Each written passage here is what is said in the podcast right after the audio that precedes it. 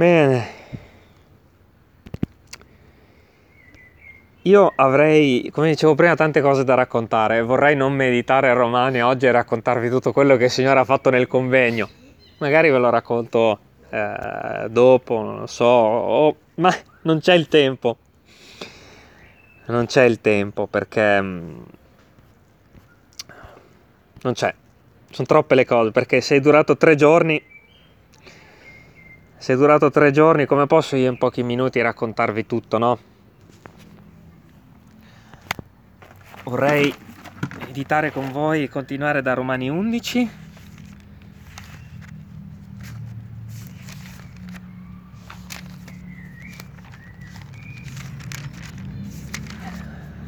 E come al solito il Signore, siccome non vuole che io stia alle mie regole di meditazione, di tutto quello che mi sono annotato che devo dire per insegnare questo e quest'altro. Vedremo cosa il Signore ci darà questa mattina. Ehm, però è, è giusto proseguire in questo cammino in Romani eh, e quindi leggiamolo assieme. Romani 11, dal primo versetto all'ultimo. È giusto continuare in questo percorso di Romani. Romani 11. Perché sembra che non parli di noi. In realtà non è così, parla molto bene di noi stessi, di noi tutti. Scusa Maurizio. Io dico dunque, il Dio ha egli reietto il suo popolo. E ricordate come era finito il capitolo 10, che i giudei, tutta Israele, non ha, non ha voluto sapere di Gesù e quindi non avendo voluto sapere di Gesù ha, rifiut- ha rifiutato anche tutto quello che è stato scritto di Gesù ed è stato da Dio eh, allontanato dalla sua presenza, no? Io dico dunque, il Dio ha egli reietto il suo popolo, cioè lo ha abbandonato. Ricordiamoci sempre che il suo popolo siamo noi, ok? Qui sta parlando di Israele, ma dobbiamo sempre capire il contesto e ehm, ehm, come dire, rapportare la parola, cioè portare la parola alla nostra vita e pensare a noi stessi. A egli reietto il suo popolo, così non sia. Perché anch'io sono israelita, della progenie di Abramo, della tribù di Beniamino.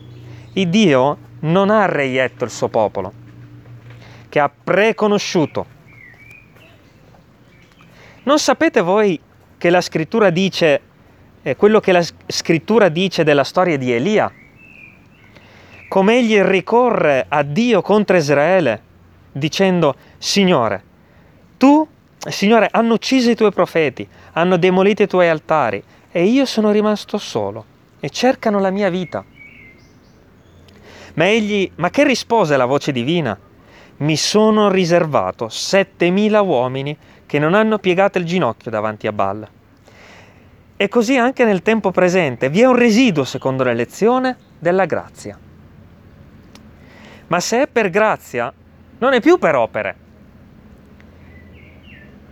Altrimenti grazia non è più grazia.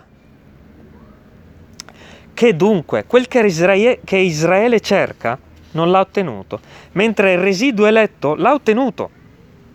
E gli altri sono stati indurati, secondo che è scritto, e Dio ha dato loro uno spirito di stordimento, degli occhi per non vedere e degli orecchi per non udire. Fino a questo giorno. E Davide dice, la loro mensa sia per loro un laccio, una rete, un inciampo e una retribuzione. Siano gli occhi loro oscurati, in guisa che non vedano, e piega loro del continuo la schiena. Io dico dunque, essi hanno così inciampato da cadere. Così non sia, ma per la loro caduta la salvezza è giunta ai gentili per provocare loro a gelosia. Ora, se la loro caduta è la ricchezza del mondo, quindi se il rifiuto di Israele è la ricchezza per tutti i cittadini che non sono Israele, italiani, afghani, iracheni, iraniani. E la loro diminuzione è la ricchezza dei gentili, quanto più sarà la loro pienezza. Ma io parlo a voi, o gentili, in quanto io sono apostolo dei gentili.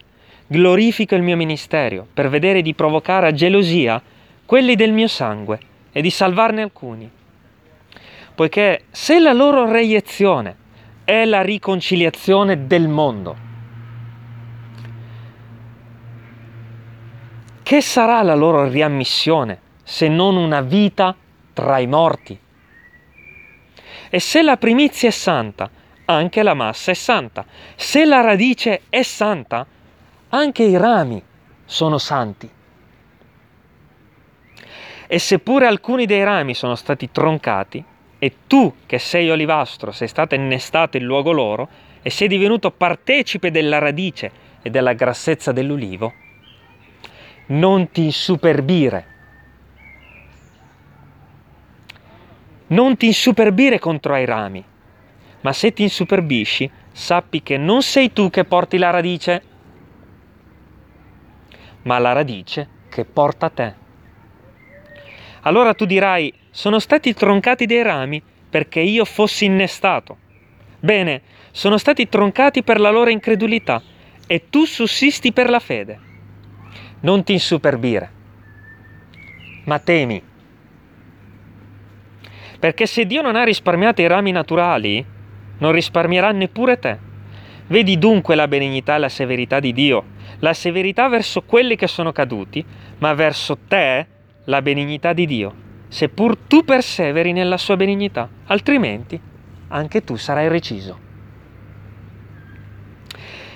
Ed anche quelli, se non perseverano nella loro incredulità, saranno innestati, perché Dio è potente da innestarli di nuovo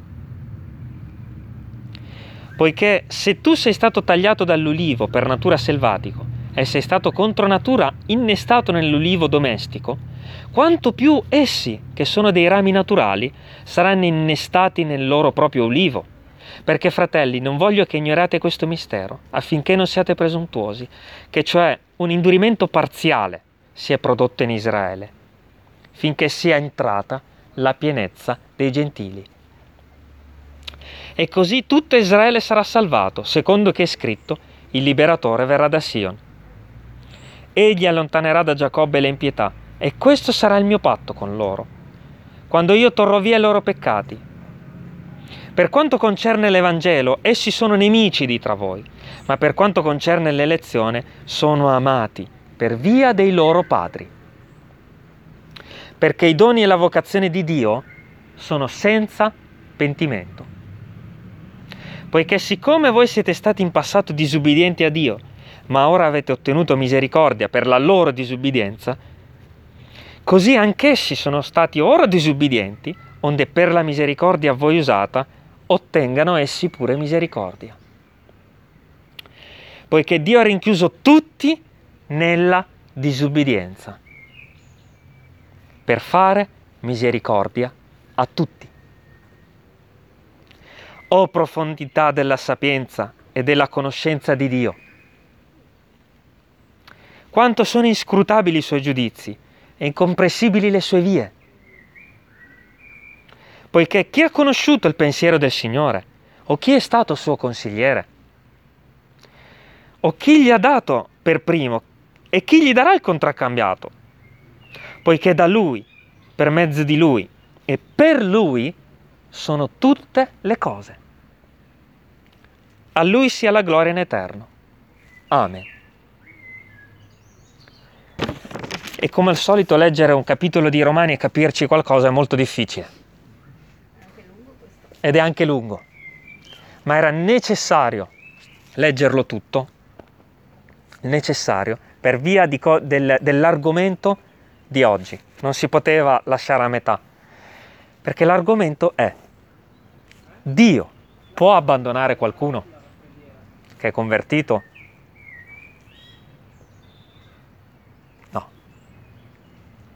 Ed è molto importante leggere tutto di un fiato Romani 11. Perché? Perché prende come esempio Israele. Tratta nell'epistola ai Romani, cioè ai Romani Paolo sta scrivendo, guardate che quelli sono ancora il popolo di Dio. Ed è importante in questo contesto perché? Perché un credente resta popolo di Dio qualunque situazione si presenti nella sua vita. E questo vuole dire tante cose, vuol dire non insuperbirsi, vuole dire restare umili, vuole dire comportarsi in modo degno, vuole dire tantissime cose. Ed è necessario prendere come esempio Israele. Perché non è a caso, per esempio, riflettiamo su questo, perché Dio ha dato un nome di persona a quel popolo? Perché Dio ha scelto di chiamare quel popolo lì Israele? Perché in tutta la storia di questo popolo Dio vede quel popolo come una persona, come me e come te. E come Dio non abbandonerà mai te, come Dio non abbandonerà mai Joseph, Dio non ha abbandonato Israele, cioè un popolo. Uno. Persone che vivono in quel popolo, che hanno sicuramente scelto se credere in Gesù o no, alcuni sono salvati e alcuni no, ma come popolo è ancora il popolo di Dio. E se noi riflettiamo su questo, capiamo molto di noi stessi le guerre che Israele ha combattuto, il periodo di deportazione, ma Dio è sempre il suo popolo, non l'ha mai abbandonato, nonostante adesso abbia ancora guerre, nonostante, ragazzi, fino al 48 e fino al 58 non esisteva Israele, non esisteva, cioè non c'era uno Stato. E quando anche Dio dovesse arrivare a questo punto con noi, salute Cristina, quando anche Dio dovesse arrivare a spiattellarci così tanto da non lasciare nemmeno tra le persone che abbiamo attorno una traccia di noi, ricordiamoci sempre che Dio è ancora lo stesso, ma lo stesso. C'era gente prima di quel tempo lì che poteva anche dire, ma forse non è proprio esistito Israele perché non ce n'è traccia, ci sono solo gli arabi in un attimo una nazione. E credo che adesso siano circa 6 milioni. Ma, fratelli, non c'era niente. Niente. Ed è molto importante questo esempio piantato qui in mezzo a questa epistola, perché sta dicendo l'Apostolo Paolo fate attenzione perché come non sono stati risparmiati quelli che sono il popolo eletto di Dio, voi non siete migliori, ma voi siete semplicemente, oh, l'esempio della pianta è chiaro, no? Rami selvatici. Se Dio ha trattato duramente Israele, dobbiamo fare molta attenzione perché siamo rami selvatici. E sapete che, perché prende il ramo selvatico come esempio? Perché per natura peccatori. Natura. Noi dobbiamo stare molto attenti perché io sono stato in Israele e ho visto quanto zelo hanno per la parola di Dio nonostante non siano convertiti. Oh, questi non lavorano la domenica, non lavorano nel giorno di Dio, non mangiano cibi impuri, ma non sono convertiti. Cos'è che voglio dire? Che nel momento in cui Dio li risveglierà, perché convertirà di nuovo Israele, noi ci vergogneremo per la vita mediocre che viviamo. Questi nemmeno un cibo toccano, pur di rimanere fedeli alla parola di Dio. No, noi sappiamo che oramai quei comandamenti sono non superati perché non è la parola giusta, ma abbiamo capito il vero valore. Ma questi nel giorno del Signore non si azzardano a lavorare, vanno alla presenza di Dio seppur in modo religioso, cioè è per dire che hanno zelo. Per questo il Signore dice, attento, non ti insuperbire, perché io sono stato duro con loro e lo sarò anche con te, ma alla stessa maniera in cui sarò buono con loro, così lo sarò con te. Prende come esempio un popolo intero. Vi ricordate la guerra dei sei giorni di Israele? Un popolo contro l'Egitto, la Cisgiordania, un popolo contro, cioè un popolo, questo è Israele, il piccolissimo, ha vinto questo popolo, l'ha distrutto. Sono andati via impauriti, sapete perché? Perché in quel momento c'era Dio che stava combattendo per loro. Fratelli, pensiamo a Israele come un solo uomo e ricordiamoci la nostra vita. C'è un salmo meraviglioso, piccolo fuori programma, 77, credo sia,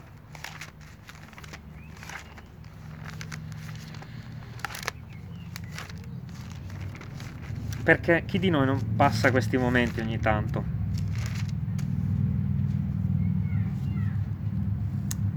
C'è qualcuno di noi che ha gridato nella sua vita perché si è sentito abbandonato da Dio?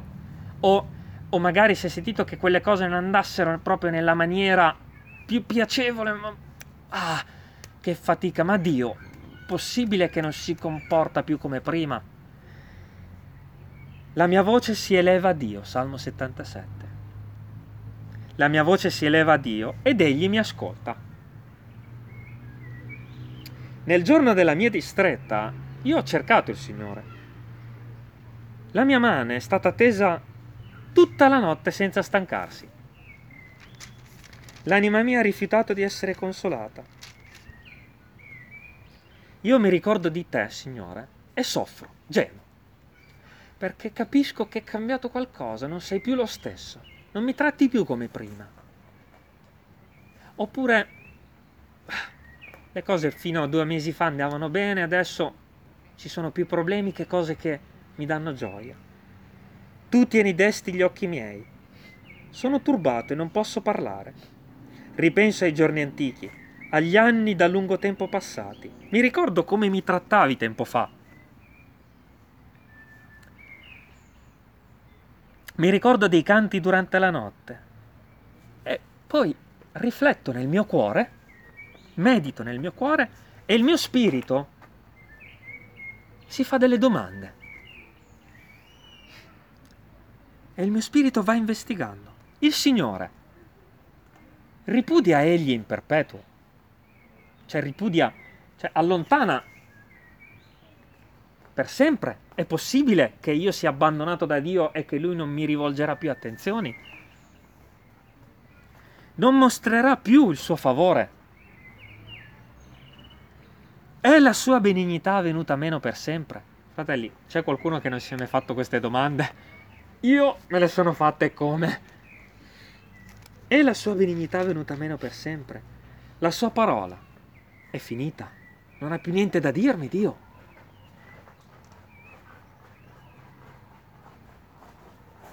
E Dio ha, ha egli dimenticato di avere pietà?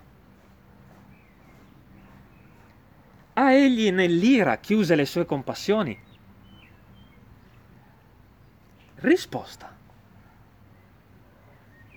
Perché lo Spirito, chi ce l'ha, gli parla di Dio. La mia afflizione sta in questo, che la destra dell'Altissimo è cambiata Sapete questa parola parafrasata cosa vuol dire? Che Dio non mi tratta più come prima. Dio ha cambiato il suo modo di trattarmi. In base a quello che abbiamo letto in Romani prima, Dio ha cambiato il modo di trattare Israele? Eh sì, lo ha maltrattato.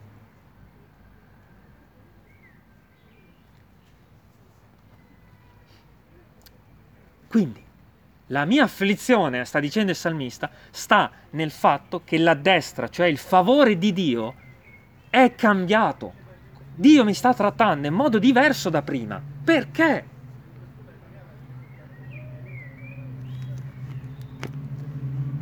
Io rievocherò alla memoria.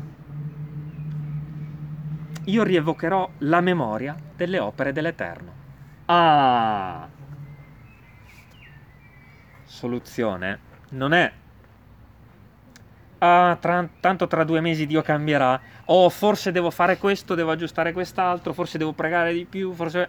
Pro- probabilmente è anche vero, ma la soluzione, dice la parola di Dio, che sta nel ricordare quello che Dio ha fatto a Israele, a te stesso, ai tuoi fratelli, al tuo pastore, a chiunque nella sua immensa benignità. La soluzione sta nel ricordare, fratelli e sorelle. Per questo è così importante leggere Romani. Perché? Perché ci sarà un giorno in cui Dio smetterà di guardare gentili, cioè tutti noi europei, americani, sudamericani, eh? il tempo della Chiesa sarà finito e noi sappiamo che è perché sarà rapita. Okay? E si rivolgerà di nuovo a Israele. Cioè la soluzione sta nel guardare come Dio agisce, ricordare come si è comportato con Mosè, ricordare come si è comportato con Noè e ricordare come si è comportato con Davide. Perché Dio ogni tanto cambia il suo modo di agire nei nostri confronti. La destra dell'Altissimo è mutata ed è per questo che io sono triste, perché non mi tratta più come prima. O mi tratta meglio e sono gioioso, o mi tratta un pochettino peggio. Dipende. Io revocherò la memoria e le opere dell'Eterno, cioè mi ricorderò di cosa ha fatto Dio con Noè. O mi ricorderò di cosa ha fatto con Mosè. Ricorderò le tue meraviglie antiche. Mediterò su tutte le tue opere, non su qualcuna. Perché se io medito solo sull'opera di Saul, di Dio con Saul, posso anche essere scoraggiato perché Dio ha abbandonato Saul nella parola di Dio c'è un episodio di un re che poi alla fine sappiamo è finito per, per suicidarsi. Se io medito solo quello, è chiaro che, fratelli, questa deve essere meditata tutta. Io rievocherò le tue meraviglie antiche, mediterò su tutte le tue opere. È molto importante, perché se noi meditiamo solo su Adamo che ha peccato, siamo scoraggiati. Se noi meditiamo solo su Caino che ha ammazzato suo fratello, siamo scoraggiati. Ma se noi meditiamo Abele, se noi meditiamo su Mosè, se noi meditiamo su un figlio di Dio, Davide, che è stato persino un assassino, ed è stato perdonato da Dio, ed è stato, dice la parola, il prediletto, il preferito da Dio, lì, ma meditiamo su tutte le tue opere, anche su come ha trattato Israele o no? Se lo dice la parola di Dio che non c'è altra soluzione che eh, ehm, allo sconforto di leggere la stessa parola, a me è successo per un periodo della mia vita di, ehm, di essere totalmente abbandonato da Dio, ma proprio senza nemmeno più sentire nemmeno la sua voce nel cuore. Mi è successo. E avevo una paura costante, tutti i giorni mi svegliavo e avevo una paura costante, costante, costante, costante, costante. Poi mi sono fermato e ho meditato l'episodio di Davide davanti al gigante. Il Salmo 77 dice io devo meditare le tue opere antiche, ricordarle e capire, no? Allora ho capito che in quel momento c'era un gigante davanti alla mia vita, ma che andava abbattuto e con la parola di Dio, con il coraggio che mi ha dato la parola di Dio, quel gigante, gloria al Signore, poi è crollato davanti a me. Ma se io non avessi letto la Bibbia, non avessi letto di Davide, non avessi rievocato le sue opere antiche, io chissà dove ero, chissà dove sarei finito, chissà in quale sconforto, chissà in quale clinica psichiatrica. Perché? Perché questa è la verità. Possiamo anche prendere un libro molto bello di Nick Ripken e della sua testimonianza, ma non è la parola di Dio. Ci può dare coraggio, ma non è la parola di Dio. Può darci 10-15 minuti di conforto, forse anche un mese, ma quel conforto finisce perché non è Bibbia, non è parola di Dio. Ma le opere antiche che ha fatto con Noè, sì. Le opere antiche che ha fatto con Mosè, sì.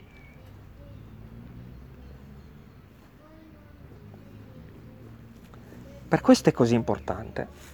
E dopo lo sconforto, infatti, il salmista dice, oh Dio, le tue vie sono sante. cioè, ma pochi istanti fa non, non era amareggiato perché andava tutto storto. Oddio, le tue vie sono sante. Qual è l'Iddio grande come Dio? Tu sei l'Iddio che fai meraviglie. Oh, ma non era depresso poco fa? Pensate cosa fa la parola di Dio quando la leggiamo.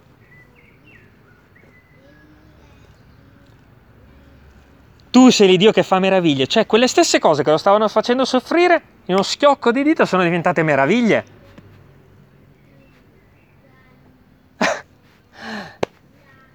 Posso avere il cancro, posso avere qualche parente che mi fa soffrire, posso avere qualcosa, fratelli, chi di noi non ha eh, qualcosa che un, in un attimo, meditando la parola di Dio, si trasforma da sofferenza a meraviglia.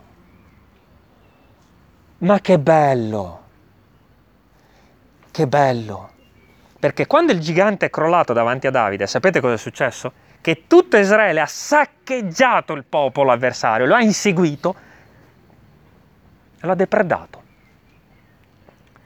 Insomma, fino a poco Tempo prima c'era un gigante alto 3 metri, con una spada che l'uomo non poteva sventolare, no? E l'attimo dopo un popolo sconfitto. Quindi, fratelli, che cos'è che dà questo coraggio? Meditare la parola di Dio e ricordare delle sue meraviglie antiche. E infatti, tu hai fatto conoscere la tua forza fra i popoli. Tu hai col tuo braccio redento il tuo popolo, i figliuoli di Giacobbe e di Giuseppe. Le acque ti videro, Dio. Le acque ti videro e furono spaventate. Sta raccontando qui episodi della parola di Dio. Di quando Mosè divise le acque, di quando il diluvio venne sulla terra. Vedete com'è importante? Il salmista le ha ricordate, ha detto io non sono diverso. E leggiamo brevemente. Le acque ti videro, Dio, ti videro e furono spaventate, gli abissi tremarono, le nubi versava, versarono diluvi d'acqua, i cieli tonarono, anche i tuoi strali volarono da ogni parte. Racconta un po' di quello che è successo nella parola di Dio e dopo si ricorda però della liberazione. Ma chi di noi non ha turbini e tuoni nella vita? Di paure, di angosce, di sofferenze? Tuoni! I lampi illuminare nel mondo, la terra fu scossa e tremò. La tua via fu in mezzo al mare, i tuoi sentieri in mezzo alle grandi acque, e le tue orme non furono riconosciute. Tu conducesti il tuo popolo come un gregge, per mano di Mosè e di Aronne. Che gioia, fratelli, sapere che Dio è lo stesso ieri, oggi, in eterno. Adesso inizia a prendere un po' senso quello che abbiamo meditato in Romani, no? Io sono un popolo dal collo duro, io sono Israele.